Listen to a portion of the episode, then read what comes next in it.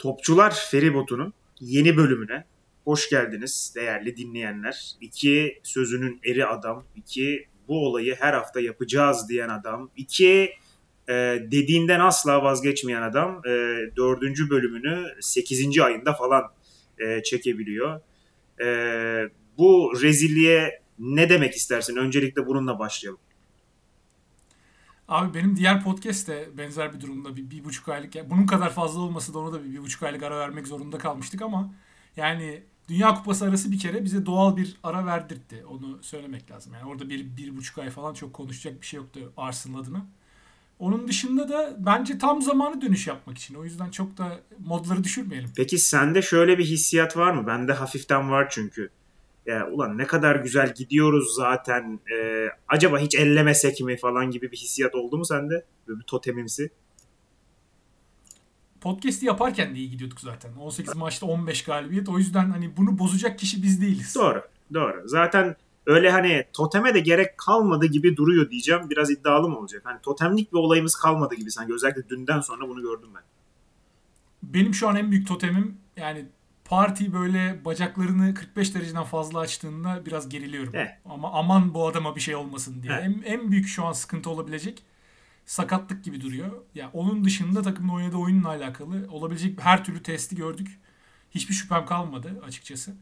Ee, o yüzden sakatlık olmasın. Aynen. Tek dileğim o. Aynen. Zaten şeyde de e, hani dün işte maçlar sonra maça da yavaş yavaş gireriz oradan. Maçtan sonra işte birkaç uzmana falan sordular. Bir şey sordular. İşte böyle Lee Dixon maçın yorumcusuydu mesela. İşte orada Tim Howard falan vardı. Hani her türlü test yapıldı. Senin söylediğin aynı şeyleri söylediler belki de. İşte her türlü testten geçtiler işte e, kesinlikle gerilmiyorlar, kesinlikle işte heyecanlanmıyorlar genç olmalarına rağmen. Buradan sonra ne yanlış gidebilir? Herkes sakatlık dedi. Yani burada bir, bir sakatlık olursa işte uzun vadeli bir sakatlık, iki tane ilk 11'den sakatlık Arsenal'ın bunu kapatabilecek, yani kompanse edebilecek durumu hala yok dendi ki aslında onun içinde çok kritik bir 15 gün var. Ya City ile e, rakibin mesela Liverpool olsa işte atıyorum e, United olsa onlarla kafa kafaya gidiyor olsan iki taraf için de benzer şeyler söyleyebilirsin. Şu an United muhtemelen Casemiro'nun bir sakatlığında bir anda bambaşka bir takıma dönüşebilir 5-6 hafta üst üste. Aynen. Veya şu an en formda hücumcular işte Rashford'un sakatlığında bir anda gol atamaz bir hale gelebilir takım ama City kadrosuna baktığın zaman şimdi De Bruyne bile sakatlansa hani diyemiyorsun ki İlkay, Rodri, işte Bernardo orta sahasıyla 6-7 hafta götüremez bu takım. Öyle bir kadrosu var City'nin. O yüzden Arsenal için şampiyonluktan bahsetmek istiyorsak her şeyin mükemmel gitmesi şart City ile yarışıyorsan. Liverpool da bunu tecrübe etti geçtiğimiz senelerde. Arsenal belki biraz daha şanslı diyebiliriz bu sezon. City'nin oynadığı oyun ve kaybettiği puanlar açısından. Devamı nasıl gelecek göreceğiz ama şu an için işler e, beklediğimizin çok çok ötesinde. Zaten şampiyonluk hani hiç sezon öncesi beklemiyorduk ama şampiyonluğu yavaştan konuşmaya başladığımız 9. 10. haftalarda bile hani 18. haftada böyle bir durum olacağını herhalde ikimiz de hayal etmiyorduk. Yok be ben zaten şey diyordum herkes söylüyordu işte yani o şampiyonluk yolunda işte çok önemli galibiyet falan. Abi ya 10 puanla City alacak şampiyonluğu hani ne şampiyonluğu ne Arsenal ne şampiyonluğu falan gibi. Ben hala aradaki puan farkı da e, hani hatır sayılırdı zaten hep.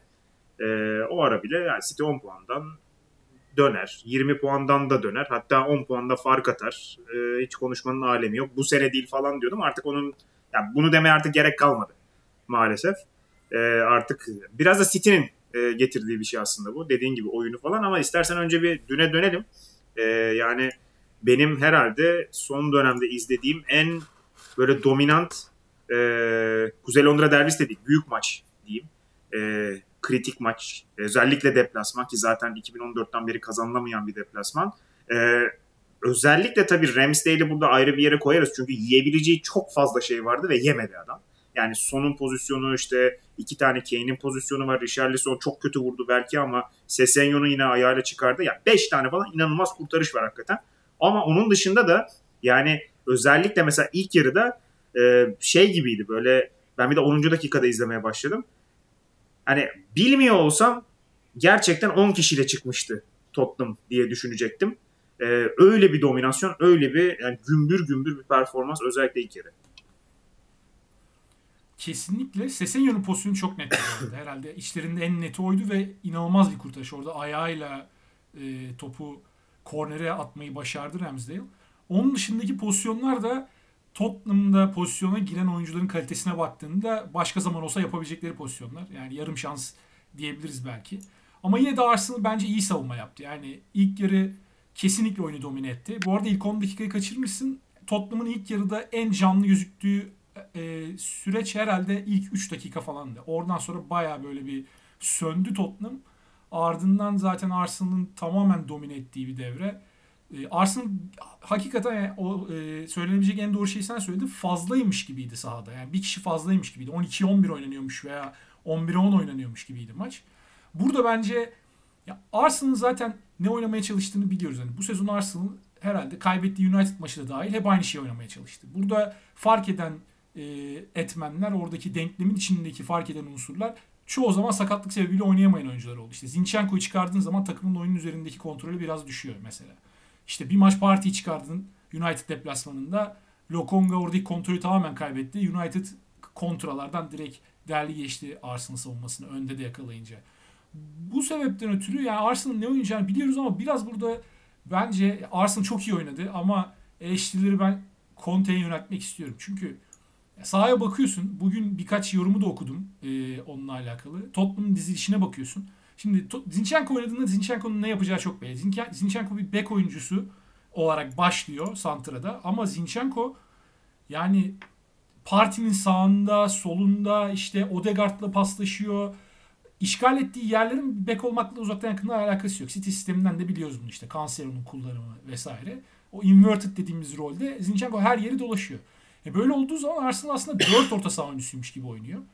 E Tottenham'da sahaya çıktığında şimdi 5 tane geride duran oyuncu var. Çünkü beklerin de çok ileri atmayı sevmiyor Conte maç başlarında. Bu sezon Tottenham'ın ilk yarılarda çoğu zaman çok böyle e, pasif gözükmesinin sebebi de bu. Çünkü hani üçlü savunma ve iki kanat bekiyle de hücum edebilirsin. Ama Conte nedense hiç bunu tercih etmiyor. E ilk yarıda da şimdi 5 tane oyuncu geriye attı. Orada da 2 tane oyuncu kendi haline bıraktı ve bunlar da yani kafası kesik tavuk gibi bir yerden bir yere koştular. Arsenal çoğu zaman orta sahayı böyle halı saha temposunda paslar yaparak geçti. Hiçbir oyuncu kendi üstünde baskı görmedi.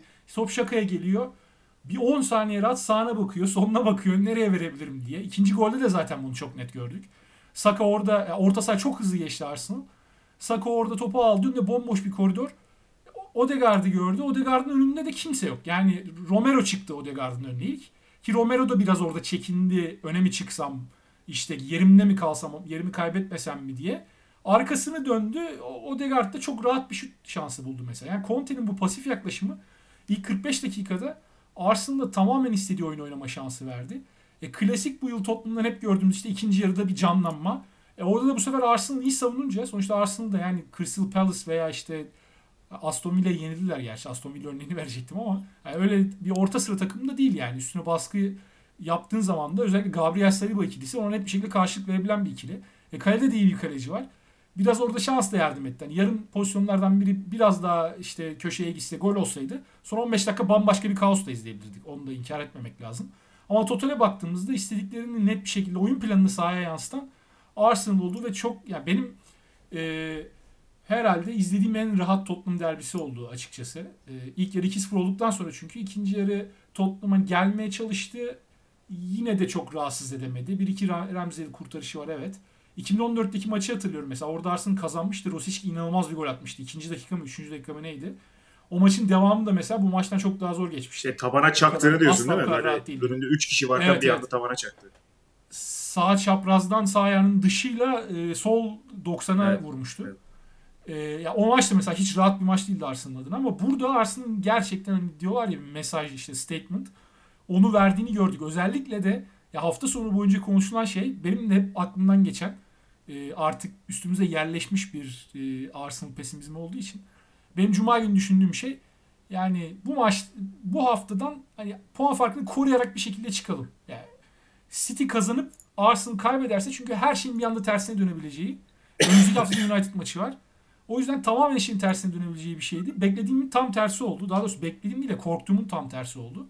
Ve bir anda 8 puanla çıkılan bir hafta. inanılmaz bir avantaj. Yani şu an fikstüre baktığımda e, Arsenal'ın bence önündeki en büyük engel bir demin dediğim gibi sakatlıklar. İkincisi de iki tane City maçı var. Yani oradan City 6 puan çıkaramaz diyemiyorsun City eğer form, e, form yakalarsa. Ama sezonun şu ana kadarki kısmında gördüğümüz City'de ben Arsenal'ı iki kere yener diyemiyorum. O yüzden de umutlu olmak için pek çok sebebimiz var. Ya kesin öyle. Kesin öyle. Ben hani fikstürden girdin. E, benim bir tane korktuğum yer var. E, orası gerçekten beni çok geriyor. 26 Nice tabii bunlar değişebilir. Hani kupalarda kimler ne kadar ilerleyecek bakacağız ona da. 26 e, Nisan City deplasmanı hemen 3 gün sonra Chelsea ile içeride ondan 5 gün sonra Newcastle deplasman ondan sonra Brighton maçı var.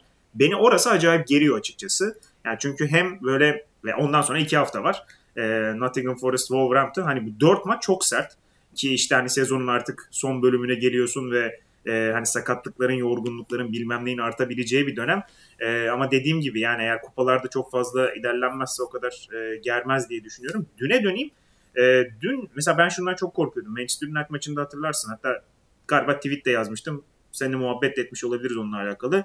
E, ben işte Anthony'nin e, Zinchenko tarafından karşılanacağını ve işte e, Zinchenko içeride yakalandığında Anthony'nin çok fazla alana sahip olacağını falan düşünüyordum. Zaten hakikaten öyle bir gol olmuştu. Tam Zinchenko'nun arkasına sarktı uzağa bıraktı böyle plaseyle.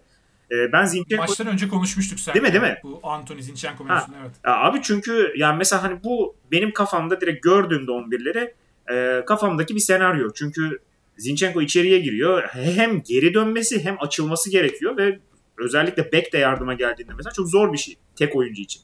Ama senin de dediğin gibi yani hem e, böyle bir şey gerek kalmadı. Yani Kulüşev gibi birkaç hani zorlama yaptı orada ama hep birebir oynadı yani. Hani Zinchenko'nun arkasında değildi hiçbir zaman. Zinchenko hep karşıladı onu. Çok yavaş getirdiler topu oraya. Bir de üstüne hani dediğin gibi beklerden de öyle inanılmaz bir katkı gelmedi.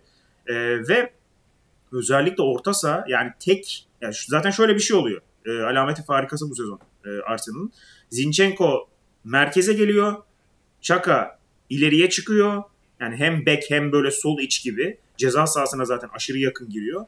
Bir anda e, hani ilgisi tamamen dağılıyor e, rakibin. Dolayısıyla hakikaten inanılmaz bir e, yoğunlukla gidebiliyor takım. E, Ödegaard'ın golünü ben hakikaten anlamadım. Çünkü dediğin gibi yani hani bu arada şey de değil yani mesela Höybier sakat ya da cezalı olsa ve oynamasa bu yumuşaklığı anlardım. Çünkü sertliği belirleyen adam oynuyordu aslında.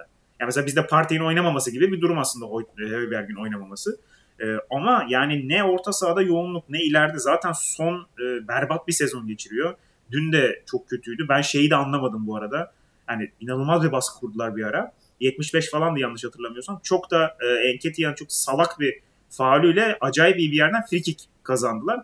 Kane atacağına son attı mesela. Yani e, zaten çok kötü bir gün geçiriyorsun. Yani zaten bence son e, Kane'den daha iyi bir frikikçi değil. Niye abi? Neden? E, böyle garip bir şey var dağılma var. Zaten o pozisyon hemen ardından da Perişic'le takıştılar. Ee, hani çok ben şeyden korkmuştum biraz. Yani çok kötü gidiyorlar. Düşe kalka gidiyorlar. Tamam 4 attılar. Şimdi momentumla gelecekler. Tam derbi öncesi kötü oldu falan. Yani çünkü hani öğretilmiş bir çaresizlik bu. Ama yani Tottenham'daki sorunlar hani sadece işte Conte tarafı sadece oyuncu tarafı değil hem psikolojik hem e, fiziksel hem de yani takımda da bir sıkıntı var. Öyle gözüküyor. E, ben hani şey gibi değerlendiremiyorum bunu çok iyi bir testti ve bunu çok dominant geçti Arsenal gibi değil. Sanki e, çok düşüşte olan bir takımı hiç de zorlanmadan gayet rahat bir şekilde e, yendi ve hani e, maçta da rakibe hiç ortak olacak e, fırsat vermedi yani. Bence en güzel nokta bu. Aslında katılıyorum sana. Bunu biraz o açıdan Chelsea maçıyla benzer bir kategoride değerlendirmek lazım diye de düşünüyorum. Stanford Bridge'de her ne kadar Arsenal geçen sene kazandı orada hem de kritik bir maçta kazandı ama Stanford Bridge'de yıllar yıl Arsenal çok zorlandı ve çok da kötü sonuçlar elde ettiği bir stattı. Yani Tottenham stadı da aynı şekilde. Ee, orada 2014'ten bu yana kazanamadıktan sonra gelip kazanmak her şeyden önce mental olarak çok değerli. Çünkü şampiyon olacağım bir sezonda ve birçok hayaleti ortadan kaldırmaya çalıştığın e, bir sezonda e, her adımda bu tip işte yani rekor demeyeyim de işte anekdotları bir bir silmek kesinlikle oyuncular için çok büyük bir e, pozitif katkı mental açıdan. O açıdan çok değerli ama senin dediğine katılıyorum yani Tottenham kesinlikle özellikle set oyununda ne yapacaklarına dair hiçbir fikirleri yok gibi geliyor bana. Biraz sakatlıklardan ötürü etkilenmiş olabilirler. Çünkü bu takım için yani topu herhalde ileri götürmeye niyeti olan tek orta saha oyuncuları Bentancur. O da yoktu bu maçta. Bence o çok kritik oldu. Yerine de Sar biraz Yani Conte elimde bu var diye hani klasik hep transfer döneminde şey muhabbeti olur ya işte. Bu var elimde bunu atıyorum sahaya transfer yapın. Yani o tarz bir seçimle niye mesela Bisuma değil de Sar oynadı çok anlam veremedim ona. Ee, orada biraz onun eksikliğini yaşadılar. Yani Bentancur olsaydı belki Tottenham oradan biraz daha tehlikeli olabilirdi veya daha değerli toplu bir takım görüntüsü verebilirdi. Zinchenko konusuna da kesinlikle katılıyorum. O da benim en çok korktuğum noktaydı açıkçası. Çünkü Kulüşevski Tottenham'ın dribling üstünden yani son e, bu sezon çok formsuz ve Kulüşevski bir şeyler yaratabilen yani şans yaratabilen ve Kane'e servis yapabilen tek oyuncusu. Onun olmadığı maçlardaki bu sezon galibiyet mağlubiyet yüzleri de felaket durumda. Yani Kulüşevski olduğunda e, çok daha tehlikeli bir takım Tottenham. Bu hafta da sakatlıktan dönmüştü. Bence oradaki yapamadıkları şey e, Kulüşevski hiç transition'da birebir bırakamadılar Zinchenko'yla. Aslında e, çünkü Arsenal set savunmasına oturduğundaki ikinci yarıda bunu çok gördük. Yani Kulüşevski oradan çok gelmeye çalıştı. Ama set savunmasına oturduğunda bu sefer orada arkasında Gabriel bekliyor. Şaka geliyor. E, Martinelli de geliyor. Martinelli de o motoru olan bir oyuncu sonuçta. Geri gelmeyi e, zamanında yapabilen bir oyuncu. Öyle olunca Kulüşevski'ye çok fazla alan çıkmadı. Buldukları pozisyonlar da e, o taraftan çok gelmedi. Yani genelde gelen pozisyonlar işte Arsenal'ın bir pas hatası veya işte savunmada bir zamanlama hatası, hamle hatası hep onlar üstünden geldi. Kane'in girdiği. İşte e, bir tane sanıyorum o Sesenyo'nun girdiği çok net pozisyon geçiş hücumu, yarı geçiş hücumu gibi diyebiliriz. Onun dışında da sette hep böyle karambolden veya işte bir hamle hatası kovalayıp içeri e, kanattan falsolu sert bir top çevirip e, doldurup o şekilde geldi Tottenham pozisyonları. Tottenham taraftarının da yani işte internette, sosyal medyada vesaire okuduğum hep bu sezon en büyük şikayeti takımın e, ya 2-3 pas yapıp bir şeyler yaratamaması. Arsenal'ın hep övdüğümüz e, şeyleri bu sezon o düzene dair hiçbir şeyi Tottenham'ın görememesi ve Mayıs ayından aldığımızda Mayıs ayında Tottenham'ın o e, momentumu alıp Şampiyonlar Ligi'ne girmesi Arsenal'ı yenerek sonrasında Arsenal'ın 6-7 puan önünden o dördüncülüğü vermesi sonrası bugün bulunduğumuz noktada iki takım adına yani çok büyük bir kontrast teşkil ediyor. Bir anda işler tam tersine döndü ve geçen sene kafa kafaya sezonu bitiren iki takım birbiriyle çekişen iki takım şu an gelinen nokta hakikaten şaka gibi yani 14 puan ve bir, bir maç, maç eksik, eksik yanlış hatırlamıyorsam. Aynen aynen 14 puan bir maç eksik. Ee, yani ki hani bunu şeye de dökmemek lazım sadece hani istatistiğe falan e, dökmeyi bırak bir yandan şeyi de söyleyebiliriz. Yani oyun farkı da inanılmaz. Yani mesela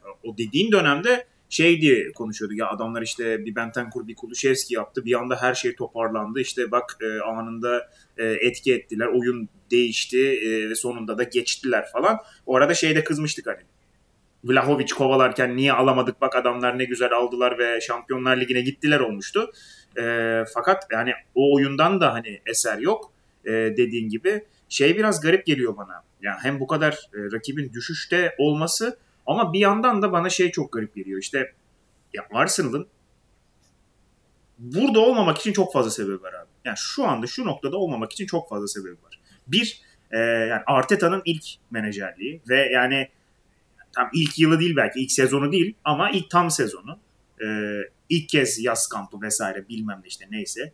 Transferler tamam eyvallah işte Jesus bilmem ne Jesus yok. Yani biz... Orada düzelteyim. Ha. İkinci tam sezonu şu an. Ha doğru doğru ikinci tam sezon. Yanlış söyledim pardon. Tabii. Pardon yanlış söyledim. Ee, Jesus yok. Yani Jesus'un olmamasından biz nasıl bu kadar az etkilenebiliriz? Bu da inanılmaz bir şey gibi geliyor bana. Ee, tam etkileniyor takım eyvallah. Yani çok fazla etkileniyor. Eddie benim beklediğimden çok daha fazla e, oynatıyor. Hani skor katkısından bahsetmiyorum. Beklediğimden daha fazla e, bağlantı yapabiliyor. O açıdan bayağı mutluyum. Ama abi dediğim gibi bu kadar fazla sebep varken e, böyle olmaması için e, burada olmamız özellikle e, işte dediğin gibi bundan birkaç ay önce Mayıs ayında aynı noktada olduğumuz takıma bir maç eksiğiyle 14 puan fark atabilecek bir noktada olabilmek e, hakikaten ya takdire şayan bile değil. Daha böyle şey e, şaşalı bir şey arıyorum. E, çünkü e, öyle pas atayım sana. Dediğin gibi bu takım bütün testlerden geçti. Ve bu takımın e, hani her oyuncusu oynayabilecek her oyuncusu çok dar bir kadro diyoruz belki ama oynayabilecek her oyuncusunun e, maksimum verimle e, sezona devam edebiliyor olması e, bana çok özel geliyor. Yani hani tek tek girecek olursa mesela şu an Martin Ödegaard e, Çetin çok güzel bir tweet atmıştım. Bilmiyorum gördün mü? Yani sezon başında e, Yıldız Norveçli takımını Premier Lig şampiyonluğuna taşıyor dediğinizde e, Martin Ödegaard'ı düşünmeyecektiniz aslında. Ama Martin Ödegaard taşıyor abi. İnanılmaz bir şey bu. Yani Ödegaard'ın bu seviyeye gelmiş olması. İşte e, Saka'nın seviye atlamış olması ki bence zaten çok kötü bir noktada değildi. E, Partey bir kez daha seviye atladı. İşte e, ne bileyim ya zaten Saliba'yı konuşmayalım. E, tek tek her oyuncunun bu kadar e, üst düzeye çıkabilmesi ve her oyuncudan bu kadar katkı alabilmesi e, ya Arteta inanılmaz bir iş yapıyor. Ya bana biraz e, böyle sanki Arteta FM kariyeri oynuyormuş gibi bir his veriyor ya bu sezon. Çünkü mesela ben de Arsenal'da bir FM kariyerine başladığım zaman işte ikinci, üçüncü sezonunda bir anda iki tane transfer yapıyorum. Ondan sonra işler yerine oturmaya başlıyor. Taktik oturuyor vesaire. Bir anda bir bakıyorum tamam 18 maç 16 galibiyet falan almışım ve yani gerçekte olacağını düşünsem çok da bana muhtemel gelmiyor yani. Çünkü bakıyorsun kadroya FM'de özellikle Arsenal kadrosu son senelerde hep böyle genç oyuncular var tamam ama hep bir yerinde bir fire şey var, delik var yani. Hep bir defo var. Ama bazen de ya gerçek hayatta futbolda özellikle yani bilmiyorum en son başka kimin kimi örnek verebiliriz. Belki bu sezonki Napoli'yi buna örnek verebiliriz. Ya planlamayı doğru yaptığın zaman belli bir süre bazı şeylerde doğru felsefede ısrar ettiğin zaman da bazen gerçekten o e, denklemi bir araya getiren bileşenler hiç beklemediğin anda hepsi bir, bir aynı anda bir araya geliyor. Ya Arsenal'da bu sezon olan o aslında. Arsenal 2-3 senedir bir yapılanmanın içerisinde. İşte 2 sene önce miydi, geçen sene miydi ne? E, Arteta'nın bir basın toplantısında da bir röportajda şöyle bir lafı vardı. İşte bu proje bir yerde o patlamayı yapacak diyordu. Hani patlamanın ne şekilde olacağını bilmiyorduk o dönem. Çok kişiye de sorsan o patlamanın Şampiyonlar Ligi'ne girmek olduğunu düşünüyordu ilk. Ama bu sezon öyle bir patlama oldu ki bir anda şampiyonluğun favorisi haline geldi. Yani şu an bahis firmaları da aslında yani bir tık önüne atmaya başladı City'nin 8 puan olunca fark. E durum yani böyle olunca ya dediğin gibi aslında söylediğin şeyler tek tek baktığın zaman bana da hani çok muhtemel gelmiyor sezonun başında. İşte Parti mükemmel bir sezon geçirecek. Odegaard o hayal ettiğimiz light De Bruyne'ye bürünecek işte. Saka bir sonraki aşamaya geçecek. Martinelli zaten iyiydi geçen sene ama daha sık gol atmaya başlayacak. İşte Jesus tam oturacak rolüne. Ondan sonra Zinchenko aynı şekilde. Bir sakatlık oldu. Enketia kenardan geldi. Enketia geçen senenin başında ve bu sezonun da Jesus sakatlığına kadar ki bölümünde taraftarın en çok eleştirdiği oyunculardan bir tanesiydi mesela. E, şu an son 4-5 haftadaki performansı Tottenham maçında da birkaç gol kaçırdı ama yani genel performansına baktığımızda Jesus'u neredeyse aratmıyor. Tamam onun kadar kıvrak işte e, atletik, yırtıcı bir oyuncu değil. Ama oradan istediğini veriyor bir şekilde ve takımı işler halde tutmaya devam ediyor. Yani muhteşem fırtına diyebiliriz herhalde bunu. Hepsinin aynı anda bir araya gelmesi ve bir anda takımı e, bu sezon beklenenin çok ötesine itelemesi. Yani geçtiğimiz yılla baktığımızda herhalde minimum 20 puan öteye gidecek gibi duruyor Arsenal. Bu ivmeyi devam ettirebilirse.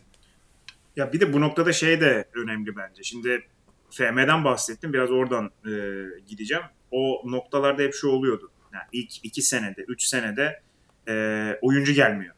Yani çünkü Arsenal'ın seviye düştü çok açık yıllar içerisinde ve hani oyuncu gelmemesi durumu FM'de çok fazla sinir bozuyordu mesela. Bilmiyorum sana hiç oluyor muydu? Çünkü gelmiyor abi. Yani bir oyuncuyu almak istiyorsun mesela. E, daha büyüklerden bir tanesi. İşte Bayern Münih'tir e, şey yani Premier Lig'e kalmasa bile. Diğerleri alıyordu. Şimdi bu sezonla beraber hani bu sezon öncesinde de bence böyle bir şey yoktu. Hani projeye inanma muhabbeti her oyuncunun özellikle büyük oyuncuların, yıldızların mesela e, yapmak isteyeceği bir şey değildir. Yani projeye çok inandım. Gelecekte şampiyon olacağımızı düşünüyorum. O yüzden geldim demek Arsenal'a çok görebileceğimiz bir şey değildi. Fakat e, hem şey kırılması var. İşte Zinchenko ile Jesus'u e, getirip e, hem takıma e, bir inanç aşılama muhabbeti özür dilerim. Hem işte takıma inanç aşılama muhabbeti. E, ya zaten onların oynattığı oyun e, çok başka. Bir de üstüne e, gösterilen performans hakikaten bu sözlerin işte Arteta'nın işte patlama yapacağız hakikaten yaptık. İşte e, Edu hakikaten işini biliyormuş. İşte yönetim e, çok gerizekalılıklar yaptı zamanında ama artık onlar da oturmuş durumda. Tam anlamıyla oturmuş ve ileride e, bir şeyler yapabileceğine inanılacak bir kulüp haline geldiği için biraz şey çehresi de değişti. Hani sadece şampiyonluğa ya da başarıya gitmiyor bu takım. E, tekrar en üst seviyenin e, kulübü olmaya bu sezon itibariyle yeniden başladı. Hani bu mesajı hem sahada vermek hem işte ne bileyim transferlerle vermek. Mesela millet şeye çok e, sinirlenmiş. Mihailo Mudrik e, transferinin olmamasına. Abi yani sadece hani bir sezonu olan hatta tam bir sezonu bile değil bence. E, olan e, 22 yaşındaki bir oyuncuya sürekli yan tarafta fiyat arttıran bir kulüp varsa hani almamakta da çok fazla sıkıntı yok gibi. Çünkü belli ki bu takımın e, transfer e, dönemlerinde belli bir planı var. Ve bu plan bir şekilde tutuyor. Hatta birisi şey yazmıştı onu söyleyeyim sana bırakayım. Bu takım Vlahovic'e girdi alamadı. Bu takım Rafinha'ya gitti alamadı. Bir kişi daha vardı unuttum şimdi. Fakat bu takım lider. Yani demek ki bir plan var ve Mihailo Mudrik'in gelmemesi e, nasıl diyeyim e, çok öyle dövünülecek bir şey değil. Mudrik özelinde tek bir sıkıntım var benim.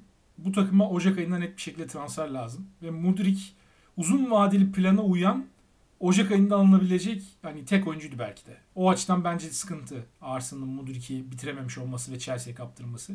Finansal kısmında sana tamamen katılıyorum. Yani Ukrayna Ligi'nde e, 30 maçı mı ne varmış yanılmıyorsam. Ukrayna Ligi'nde 30 maç oynamış ve Şampiyonlar Ligi'nde işte 2 tane 3 tane iyi maçı olan bir oyuncu için şu verilen rakam yani Anthony overpaid diyorduk ama bu başka bir seviye oldu artık. Yani Chelsea e, Abramovich'in işte takımı satarken borçları silip de o verdiği 1,5 milyar dolarlık, milyar poundluk ya da tam hatırlamıyorum.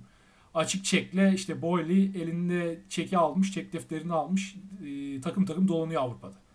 Yani öyle saçma sapan bir durum var ortada ve hepsine 7 yıllık 8 yıllık kontratlar veriyor. Abi ben... o şey gibi bence ya bir yerde bize transfer yasağı gelecek herhalde biz e, kaçırmayalım kimseyi. Zaten adam alamayacağız. 7-8 sene dursun bunlar kenarda gibi geliyor.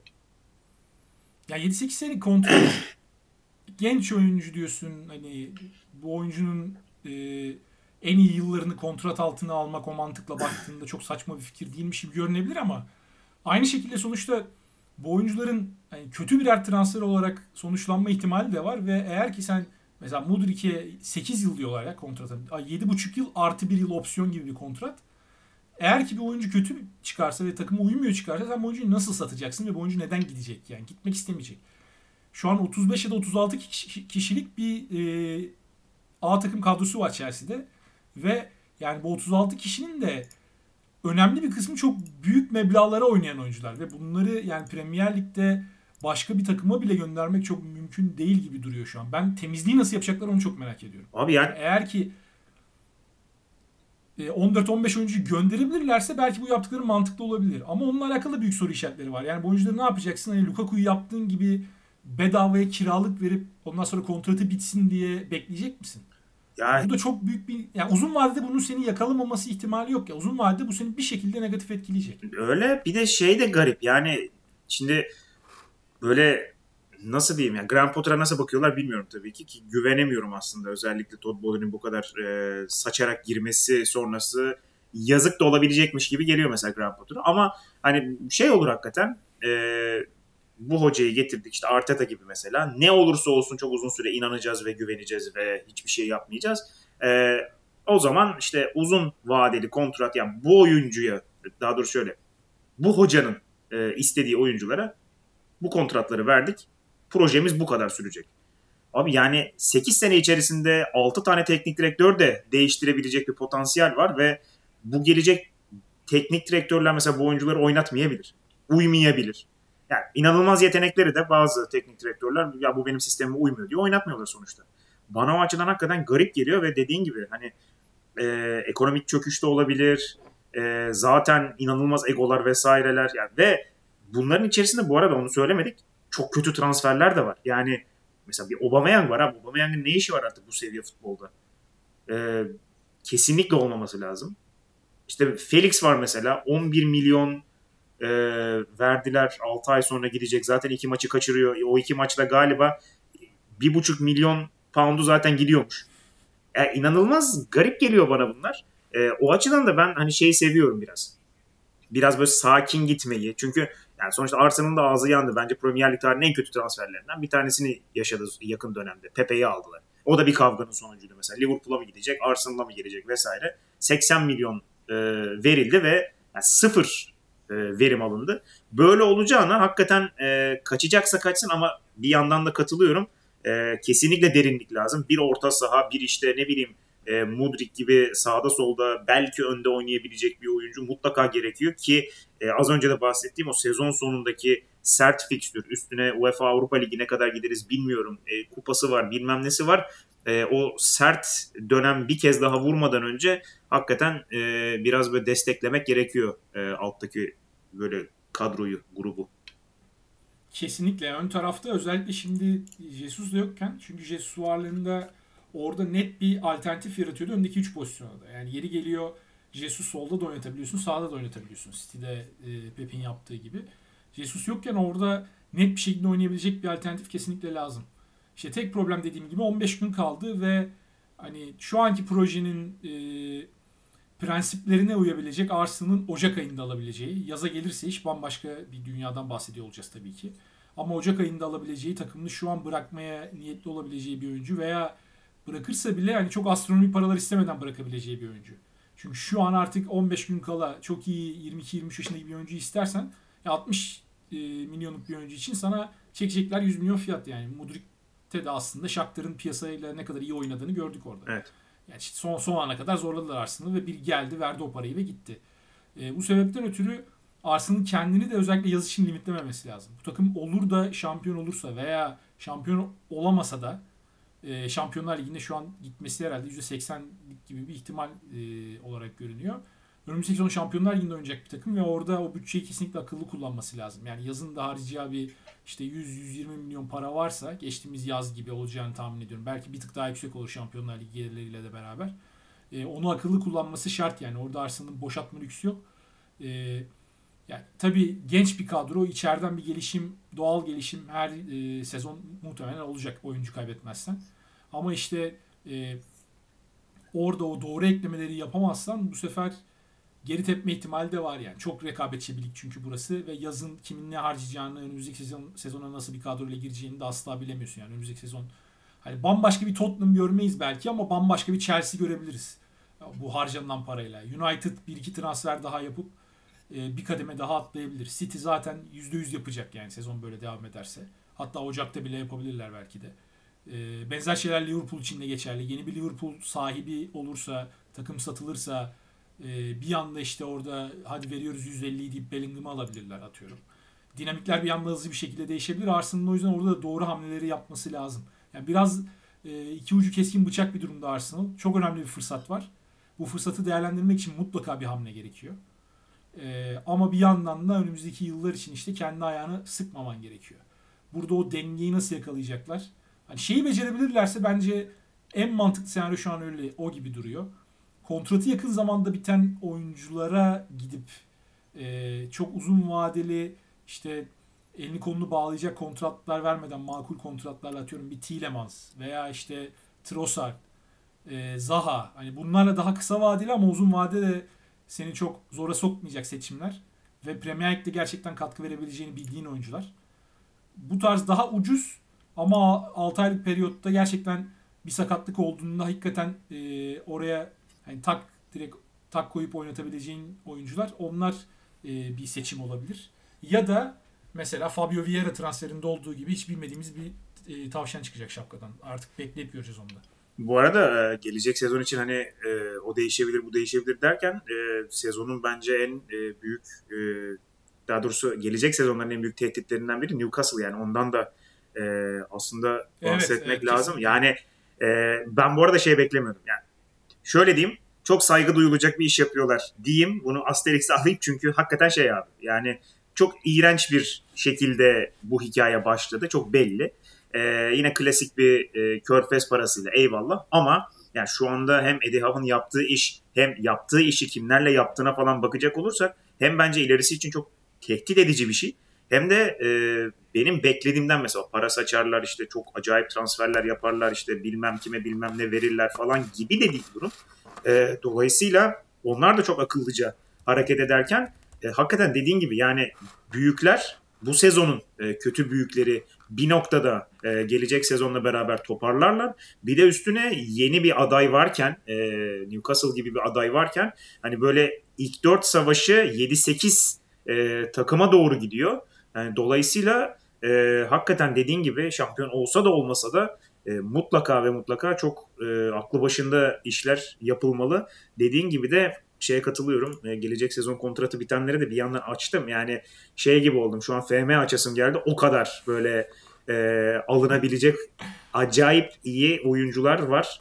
E, yani hakikaten şey gibi böyle hem ilk 11'e yerleştirebileceğin hem e, Premier Lig'de senin dediğin gibi işte Tielemans'tır, Zaha'dır e, bunların e, katkı yapabileceğini biliyorsun ve direkt alabilirsin. Hem de işte Turam, ne bileyim e, atıyorum Yusufo Mokoko, Adrian Rabiot biraz garip gelir ama yine şey Çağlar falan yani çok fazla kontratı biten oyuncu varmış.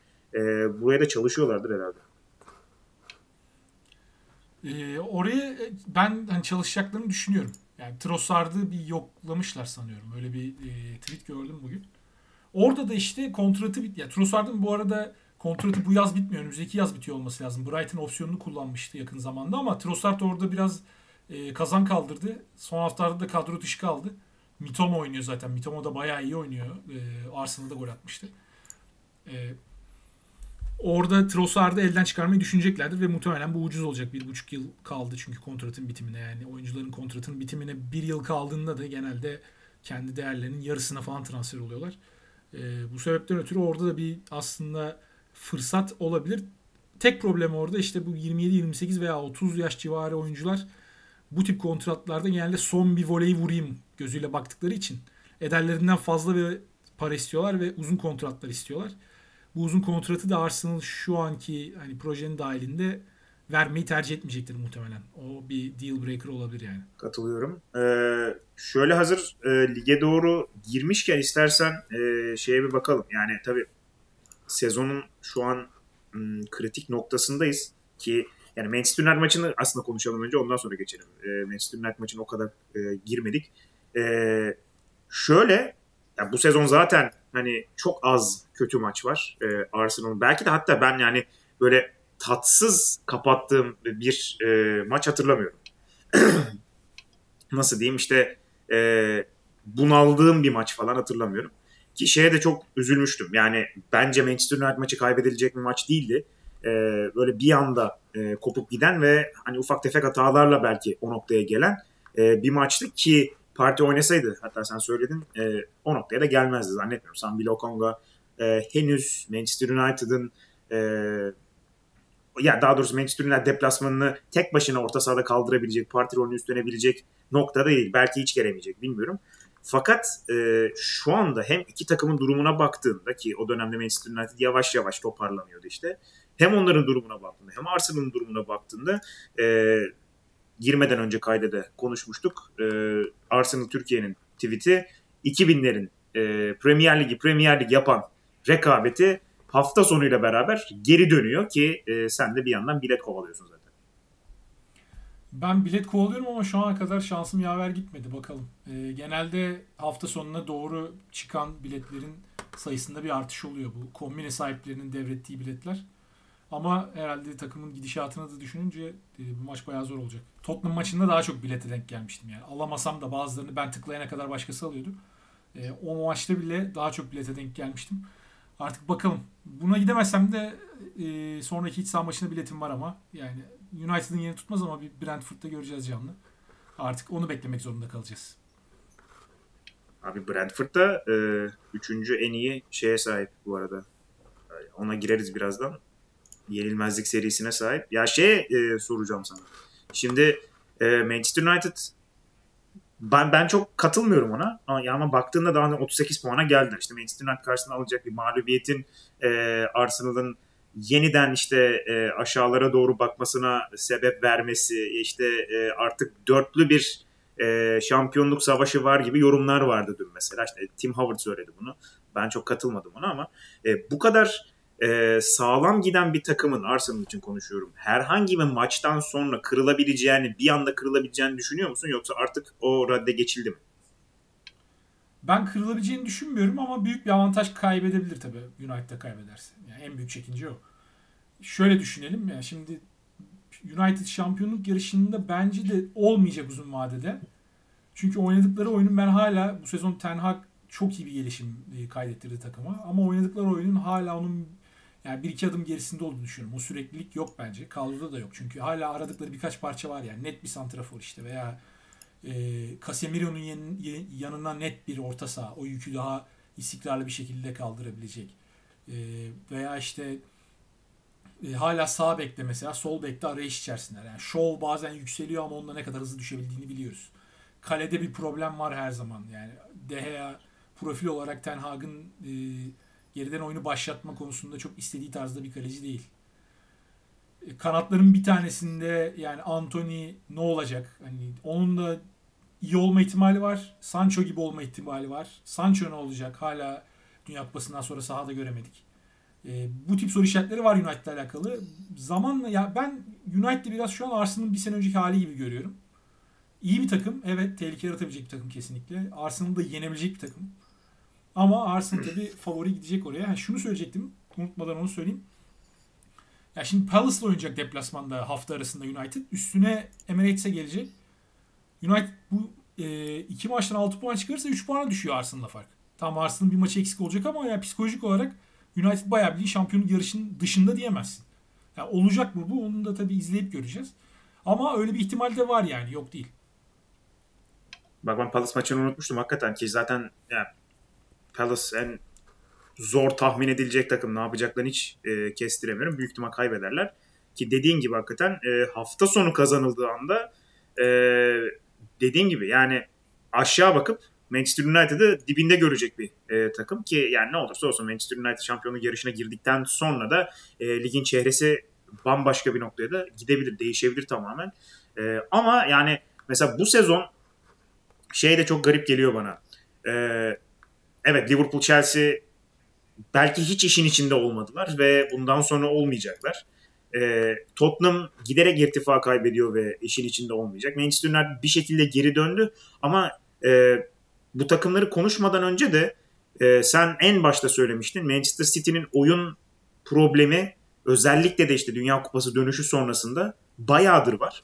Ve e, esas konuşulması gereken şey belki de hani ligi belirleyen şey. Yani sonuçta Arsenal şampiyon olursa da bence hala City kaybetmiş olacak. Hani böyle anlatı e, çıkması gerekiyor burada. E, baktığında yani bence kötü bir Leeds United galibiyeti. Sonra Everton'a kaybedilen puan. İşte e, ite kaka gelen bir Chelsea galibiyeti. E, üstüne zaten bu haftaki e, mağlubiyet. Bir de arada şey var. Hani çok da bence rotasyon yapmadıkları ve e, ilk yarısında paramparça oldukları bir e, Southampton maçı var kupada. E, olmayan çok fazla şey var. E, biraz da aslında hani bu kadar rahat, keyifli falan konuşmamızın sebebi e, City'nin oyununun e, gücünün daha da azalmış olması ya da bir şeylerin oturmamış olması herhalde. Kesinlikle. Yani eğer Arsenal 100 puan almazsa mesela şampiyon oldu atıyorum Arsenal 100 puan da oldu. O zaman yani City geçen seneki City'de olsa muhtemelen Arsenal yine olacaktı. Ama eğer ki Arsenal mesela 90 yani aşağı 90'larda bir yerde şampiyon olursa o zaman %100 City vermiş olacak. Geçtiğimiz yıllardaki şampiyonluk yarışı seviyesinin çok arkasında ya yani çok değil de hani biraz arkasında kalmış olur o civar. Hatta zaten 85'in üstünde bir puanla bir takım şampiyon olursa o zaman zaten %100 yani City'nin çünkü ne kadar büyük bir e, düşüş yaşadığını o zaman görmüş olacağız. Şu an hala bence herkes City ile alakalı biraz biraz iyimser modda. Yani bana öyle geliyor. Mesela bu düşüşü başka bir takım yaşasaydı, başında Pep Guardiola olmasaydı şimdi çoktan asılmıştı. Ee, yani o oyundaki düşüşü net bir şekilde görebiliyorsun. Ya kanatlardaki en büyük sorun bence kesinlikle oradan başlıyor. City'nin en prime döneminde ligi darma duman ettiği dönemlerde City'nin iki kanatta da pırpır pır, direkt net çizgiye inebilen dribbling üstünden oyuncuları vardı. Onların eksikliğini çok yaşıyorlar yani. Ne Sana gibi bir profil var kadroda ne yani iyi bir Sterling var mesela. Tamam Sterling belki artık oyuncu değil ama onun iyi dönemindeki Sterling'i City net bir şekilde arıyor. Ee, oraya bir transfer bekliyorum ben mesela artık Ocak'ta mı olur yazın mı olur bilmiyorum. Çok tahmin edilebilir bir takım korumuna düştüler. Yani geçtiğimiz senelerde Arsenal'ın hani Wenger dönemi en çok şikayet ettiğimiz özel, özelliklerinden bir tanesiydi. City'de biraz ben benzer şeyi görüyorum. Tamam Haaland hep o bitirici noktalarda bir şekilde giriyor bir yerden golü atıyor. Ama o topun oraya nasıl gideceği çok belli ve o e, sürpriz faktörü City takımında şu an yok. Biraz bunu De Bruyne işte yoktan var ettiği toplarla yaratabiliyor. Bazen Silva bazen Mahrez yapabiliyor ama Eskiden o işte e, mesela Everton maçını izledim ben. Evet boğuyorlar rakibi abi. %70 topla oynuyorlar. 30 dakika Everton 11 kişi kendi ceza sahasının çevresinde. Ama net pozisyon yok. Yani bu şekilde tamam evet hala domine ediyor görünüyorsun maçları ama işte bir yerde bu sana sekiyor. Everton maçında Demarai Gray inanılmaz bir gol attı. Öyle bir şey Premier Lig'de olabiliyor yani. yani o kalite var. Yani Everton'da olsa ligin en çok dalga geçilen takımlarından biri de olsa o işi yapabilecek oyuncu var yani. Gray aynısını, aynısını değil yani biraz benzerini geçen sene bize de atmıştı hatırlarsın Goodison'da. Olabiliyor yani. Bu tip kazalar herkesin başına gelebiliyor. O yüzden rakibi boğduğunda kesinlikle cezalandırman gerekiyor. Arsenal'ın geçen sene çektiği sıkıntılardan bir tanesi buydu. Birinci attıktan sonra ikinci atamamak veya kapanmak zorunda kalmak. City kapanmak zorunda kalmıyor belki ama fişi çekemiyor. Ve bu oyun sürekliliğini de sergileyemediğin zaman bu sefer puan kayıpları kaçınılmaz o yani. Özellikle büyük maçlarda mesela United'ı da 75'e kadar boğdular. Ama ne oldu sonrasında? Yani United tamam ilk gol %100 offside bana sorarsan. Ama abi o kazaları yaşamamak için ikinci atman lazım. 2-0 olsaydı o maç ilk gol at yani Rashford o golü Rashford atmadı. Bruno attı gerçi. Bruno golü attıktan sonra da hiçbir şey değişmezdi. City o maçı bir şekilde bitirirdi. Ama işte bir gol yani 5 saniye bütün momentumu değiştirebiliyor. Özellikle de deplasmanda oynuyorken. City bu sezon bunlardan çok çekti. Ve 1-2 maçta da çok şanslılardı puan kaybetmedikleri için. Ya Arsenal için mesela benzerini hani bir tek Leeds maçı için söyleyebilirim ama onun dışında kazandığı bütün maçları hak ederek kazandı Arsenal. City eğer biraz mesela bir tane içeride 90 artı bilmem kaçta bir penaltıyla atıp kazandıkları maç var. Ee, çok da hani bilmiyorum penaltı mıydı hani çok 50-50 bir pozisyondu. Ee, şey, bu sebepten Fulham, ötürü Fulham maçını baktığımda Fulham, Fulham olması lazım. Evet doğru. Mesela şimdi Tottenham maçı var. Arsenal Tottenham'a karşı her şeyi çok kolay gösterdi. Yani City de benzerini yapabilir ama maç tıkanırsa da çok şaşırmam. Evet. Yani Tottenham da çünkü onu zorlayacak. Yani 11 kişi konta yatıracak ve geçen sene Tottenham City'den 6 puan aldı onu da hatırlarsın. Ee, ya yani orada da mesela bir tehlike var City için.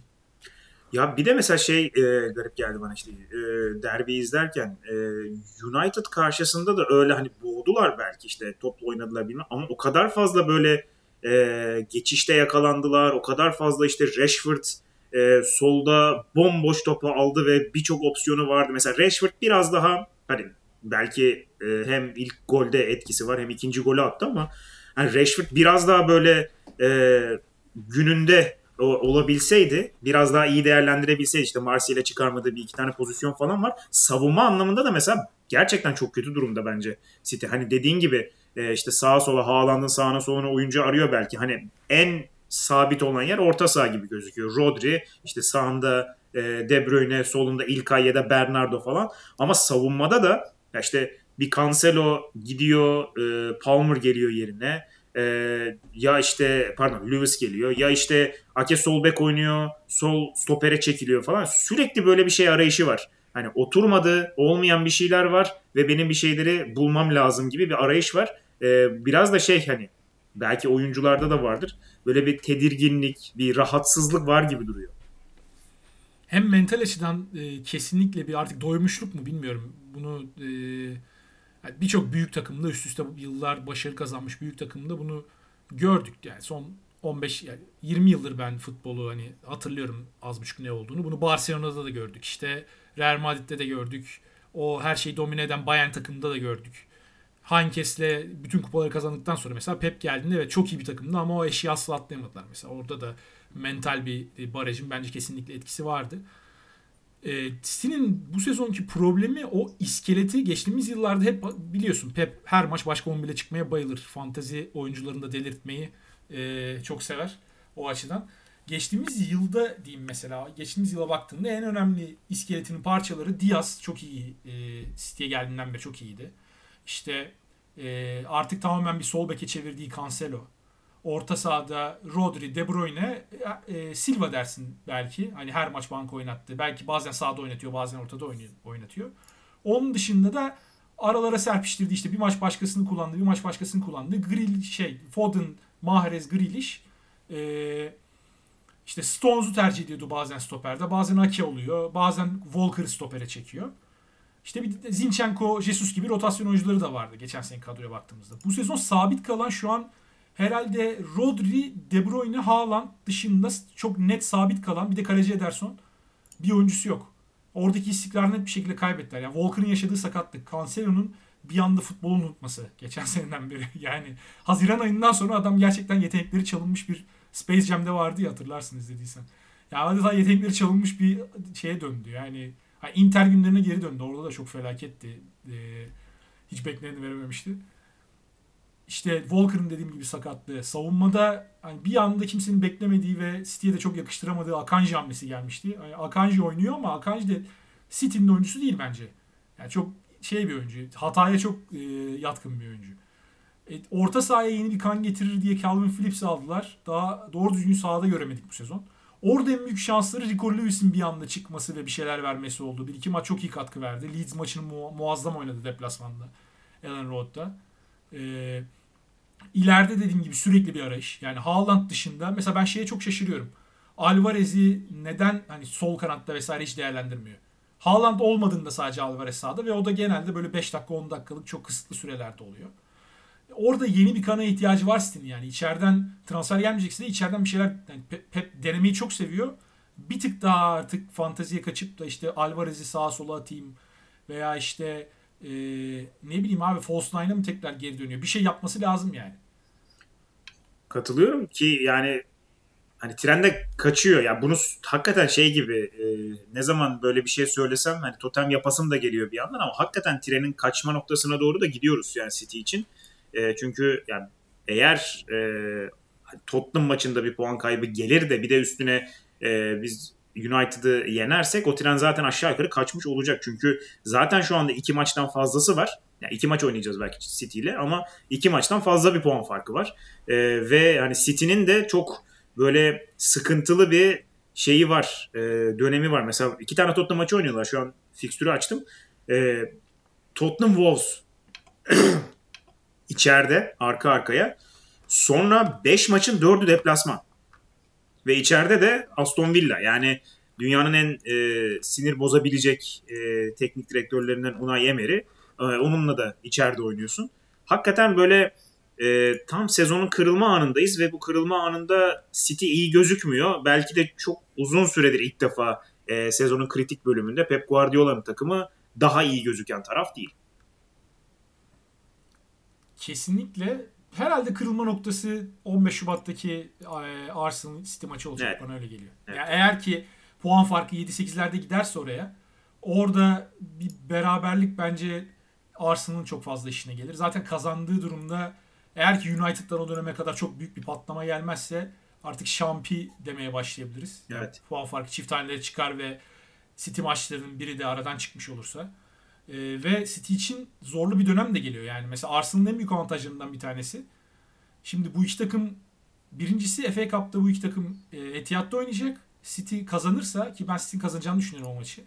Bu sefer Arsenal'ın bir kupası daha gidiyor. E, diğer kupada da Arsenal bir turu bay geçecek. Yani Europa Lig'de Arsenal iki maçtan da kaytarmış durumda lider olduğu için. E, o dönemde e, City bu sefer Şampiyonlar Ligi oynamaya başlayacak. Yani Şampiyonlar Ligi işin içine girecek ve şu an City taraftarının da haleti ruhiyesine bakarsan yani onlar da biraz şeye kaymaya başlıyorlar. Yani bu takım ligde zaten domine etti. 5 yılda 4 şampiyonluk aldı. Artık biz Şampiyonlar Ligi'ni kazandık bu sene. Lig zaten elden gidiyor'ya gelmeye başladı. Böyle bir ruh halindeki takıma e, bunun yani taraftarının da bu mindset'in etki etmeme ihtimali yok. Yani City orada bir anda kendini lig yarışının dışında da bulabilir. Yani hiç beklemediğimiz beklemediğimiz bir şekilde böyle iş Arsenal United şampiyonluk yarışına falan da dönebilir. Bu hafta sonu çıkacak sonuca e, bağlı olarak. Katılıyorum ki yani herhalde sezon başında asla e, kimsenin e, ihtimal bile vermeyeceği bir şey olur. Yani sezon sonuna United ve Arsenal'ın e, kafa kafaya girmesi falan da bunlar ihtimal yani e, bahsettiğimiz şeyler e, öyle olursa böyle olur e, düşünceleri daha fazla. Tabii tabii. E, ama yani dediğin gibi hakikaten e, ki yani baktığında şimdi 15 tabii e, şeyden hemen sonra yani bizimle oynayacakları maçın hemen arkasından Leipzig deplasmanı ki yani gerçekten sinir bozucu bir takım ve çok da e, nasıl diyeyim e, atlet falan böyle rahatsız edip e, City'yi özellikle hani United maçındaki geçiş problemlerini görünce e, sıkıntıya sokabilecek falan bir takım. Ama dediğin gibi yani kafalar biraz kayabilir. Şeye de gelebilir bu hatta. E, bana öyle geliyor. Kafalar ligden Şampiyonlar Ligi'ne kayarsa ya zaten hani Şampiyonlar Ligi'ni almamız lazım da artık e, iyi de oldu ya falan da gelebilir. Öyle bir hani zihin açıklığı da e, berraklık da verebilir. E, o zaman da hakikaten enteresan olabilir ki e, bu noktada da şey olabilir bence. E, Newcastle United, Manchester United evet şu anda çok uzak değiller gibi duruyor. Fakat tamamen de tek başına kalabilir tepede Arsenal ki yani bunları dediğim gibi konuşurken böyle benim yüzümden oldu diye bir puan kaybı e, görmek istemiyorum. E, ama yani bunlar ihtimaller tabii ki ki kötü de ihtimaller değil gibi. E, dilersen şöyle bir lige de bir 5-10 dakika girelim. E, yani özellikle düşme hattı beni e, bu sezon, ya düşme hattı bu arada 14. sıraya kadar falan çıkıyor. Ve düşme hattı beni e, nasıl diyeyim yıldırdı ya. Yani bir işte ne bileyim Leicester maçı izlemek, bir Wolverhampton maçı izlemek, bir Everton, bir Southampton maçı izlemek uzun süredir hani lig, mesela Sheffield korkunç düşmüştü. Hatırlayanlar vardır. Yani gerçekten berbat düşmüşlerdi. Ee, bir de e, derbinin çok efsane bir düşüşü var. Ha, evet. Rekor onlarda hala. Şey e, en az puan toplayan ve e, en fazla gol yiyen yine aynı sezonda galiba. Evet, evet. Yani ama yani yakın dönemde en berbat düşen herhalde o Sheffield'dı işte. Ya bu sezon çok fazla berbat gözüken takım var ve e, toparlanma emaresi mesela ya Wolverhampton tam teknik direktör değiştirdi biraz zaman vermek lazım Lopetegui'ye falan filan. Abi Everton'ı ben izleyemiyorum. Yani Everton gerçekten berbat bir takım. Southampton e, hani biraz daha izlenebilir ama yine korkunç. West Ham ben herhalde bir işte 19. maç haftası 18 haftadır West Ham artık bir yerde toparlayacak falan diye bekliyorum. Asla olmuyor. Leeds United kesinlikle yani korkunç durumda falan. Bana şey de çok garip geliyor. Mesela Crystal Palace'ın da e, bu takımlar içerisinde olduğunu düşünüyorum. Oyun olarak. E, orada değiller. Çok puan olarak düşme hattına yakın değiller. Ama yani bu sezon izlenirliği o kadar düşük. Çok düşük. Çok fazla takım var. Niye böyle oldu? Yani niye bu böyle oldu ya benim de verecek bir cevabım yok açıkçası. Ben o bahsettiğin takımlar içerisinde herhalde izlemekten e, bir tek Leeds'ten biraz hoşlanıyorum. O da maçları tamamen kaosa götürme. Aynen keyifli. On, yani, yani Leeds United'ı evet. e, şey olarak puan olarak oraya aldım, oyun olarak almadım. Evet yani Palace da aslında izlemesi keyifli bir takım mesela zaman zaman hani en azından sahaya e, zihinsel olarak sahaya çıkmaya karar verdikleri zaman. Yani Vieira'dan ben e, bir atılım bekliyordum. Mesela Fulham'ın yaptığını neden Palace yapamadı bu sezon? O da sorulması gereken bir soru. Bana sorarsan Palace'ın kadrosu daha iyi mesela Fulham'da. E, ve ellerinde de ön tarafa baktığın zaman yani Eze, Olise, e, Zaha e, bir tane daha öyle pırpır kanat oyuncuları vardı. Teknik kalitesi yüksek de şimdi hatırlamıyorum. Yani e, fena da bir kadro yok elde. Ama işte içeride çok kötüler mesela. Yani ilginç bir şekilde. Deplasmanda bazen hiç beklenmedik maçları kazanabiliyorlar. İçeride felaketler yani. İçeride yenmeleri gereken maçları bir türlü o kontrolü sağlayamıyorlar. Herhalde bu da böyle aşırı kontra ve reaktif takım olmanın e, getirdiği bir e, dezavantaj diyeyim. Yani Leicester'la alakalı bir aşağı doğru gidiyorum şimdi şeyden. Burada herhalde olumlu tek konuşabileceğim takım son haftalara baktığımda Nottingham.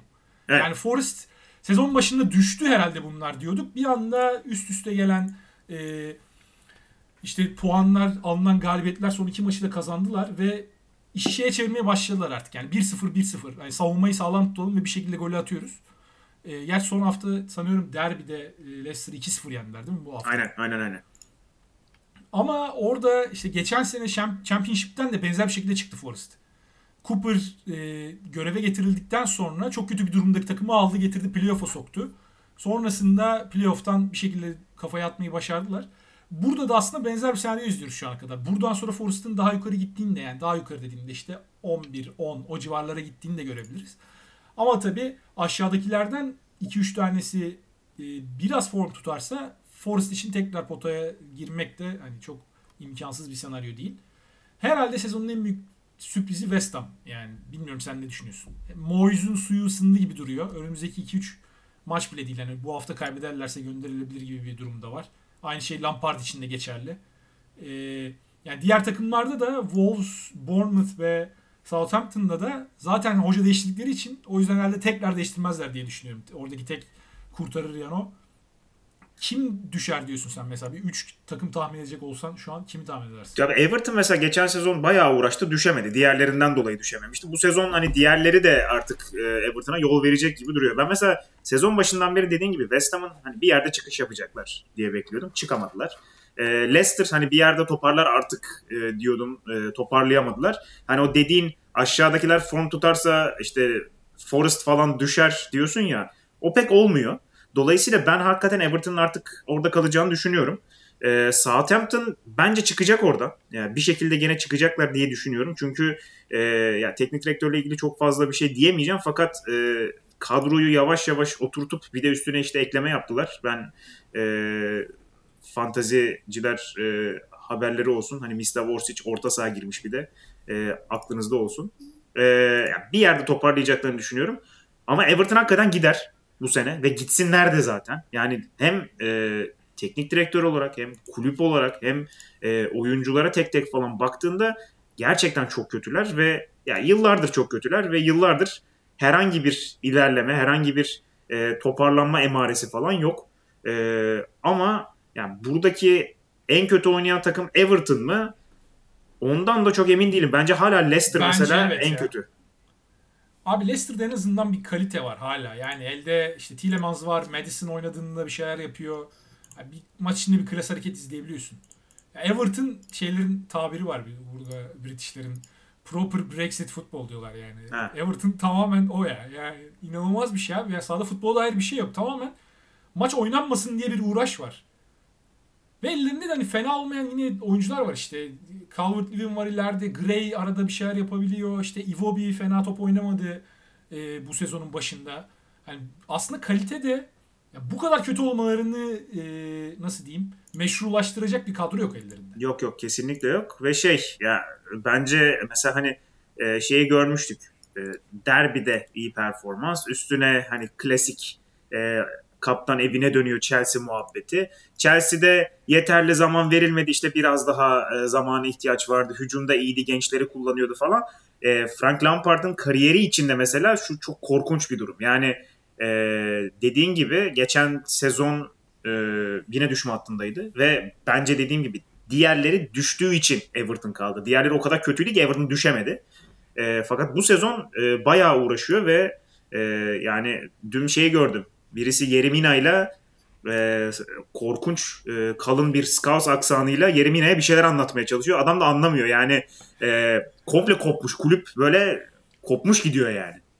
Şey değil mi 40 kere lad dediği bir Aha, aynen aynen. Bir de şey adamların arasında boy farkı da inanılmaz. Böyle tavana bakarak konuşuyor falan. İnanılmaz görüntüler ki ya bu şey de biraz aslında işte e, taraftar antrenmanı bastı noktasına da gidiyor bence. Onu gösteriyor biraz.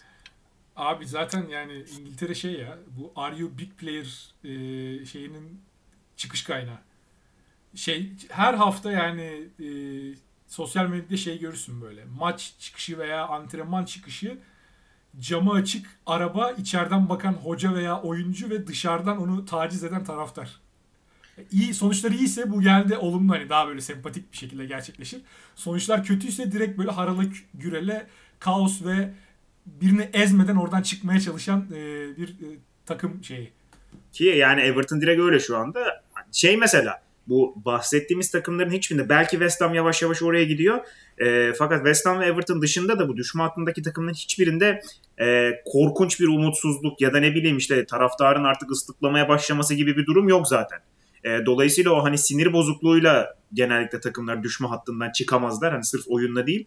O mental kırılma da West Ham ve Everton'da var daha çok.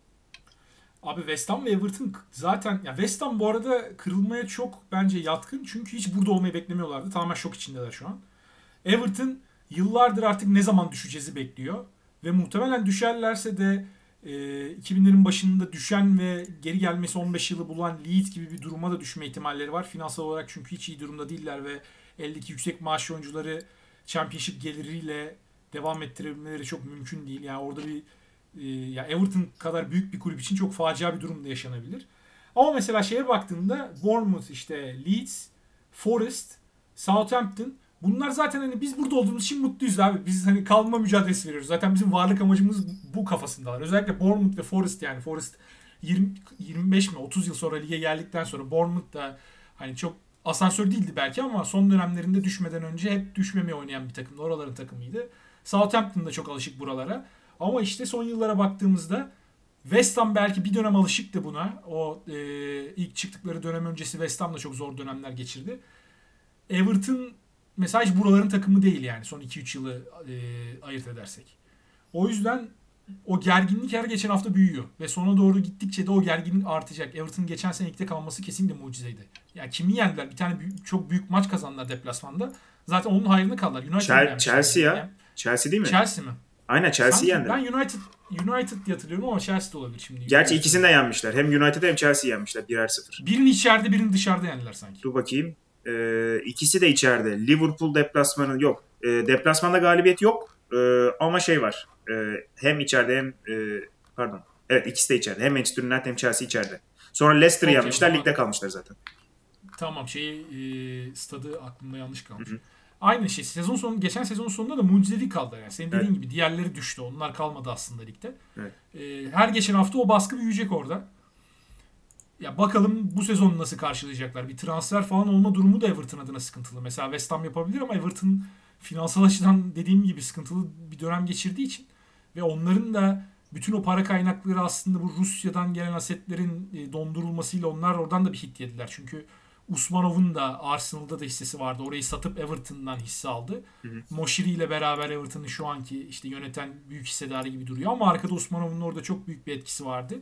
Şimdi oradan da gidince e, o kaynaklar arkadan iyice sıkıntı yaşar duruma geldi ve bir yandan da stat yapmaya çalışıyorlar. Aynen. Ya yani şu an düşmek için olunabilecek en kötü durumdalar. Eğer ki düşerlerse eldeki oyuncuları herhalde bedavaya satıp e, bir championship kadrosu kurmaya çalışacaklar ama championship'in de e, financial fair play benzeri şeyleri var ve eğer ki harcadığın maaş bütçesi senin gelirinin çok üstünde kalıyorsa işte administration'a girme böyle kayyum atama gibi prosesler de var. Geçen sene mesela Derby yaşamıştı bunu. E, Rooney'nin takımın başında oldu işte eksi kaç 10 puanla mı ne girmişlerdi sezona. Aynen ki daha da arttı o yani sezon boyunca. Evet yani öyle bir durumda da baya böyle paraşütle yani League 1, League 2 gitme ihtimali şey ya, var. O yüzden çok Por, tehlikeli. Portsmouth, Portsmouth olabilme ihtimali var hakikaten. Portsmouth evet aynen. Yani Leeds de benzer bir süreçten Tabii, geçmişti. Doğru doğru. Ee, o zaman ben e, kritik soruyu sorup yavaş yavaş kapatacağım. E, hafta sonu ne olur? Ee, ben ilk maçtaki skorun tersini söylüyorum bu sefer. 3-1. Güzel. Güzel. Ben de ya ben bol gol e, ve aynı zamanda bayağı da güzel bir maç bekliyorum. E, berabere bitecekmiş gibi geliyor ki çok da şikayet etmem bundan. E, bu haftayı da bence hani genel itibariyle hem City maçı işte Tottenham Tottenham e, hem hafta içi falan bence keyifsiz bitirmeyiz. Çok e, üzülerek bitirmeyiz bu haftayı. Benim tahminim de böyle. Tottenham'ı deplasmanla yenip United'la içeride beraber kalırsak ben üzülürüm ya. Ben de üzülürüm ama çok, çok şey yapmam. fırsat kaçmış olur. Çok dert etmem yani. Ama evet dediğin gibi bayağı büyük fırsat kaçmış olur. Ee, hazır şu momentumla beraber de almak da lazım maçı yani bir yandan. Ben partinin varlığının ne kadar büyük bir faktör olduğunu göreceğimizi düşünüyorum bu maçta. Aynen. Yani Arsenal'ın ben United'dan iki gömlek daha iyi takım olduğunu düşünüyorum şu an itibariyle. İlk maçta bu görünmedi çünkü Parti yoktu. o e, aradaki iki gömleğin biri yoktu. Doğru. Bu maçta onu göreceğiz diyorum. Güzel. Ee, peki e, bir kritik soru daha kapatmadan. E, United maçı sonrasında yapıyor muyuz bunu gene? United maçı sonrasında yapıyoruz. Kesinlikle yapıyoruz. Yani kaybetsek de yapalım. Güzel. Güzel. O zaman anlaştık. Ee, yani United karşısında takımımıza başarılar diliyoruz. City karşısında Conte'ye başarılar diliyoruz. Ee, bir de yani şimdi tatsız bir şey dilemeyeceğim tabii de Crystal Palace böyle Manchester United oyuncuları sinirini falan bozup bir kırmızı mırmızı göstertirse o da hiç fena olmaz diyeyim.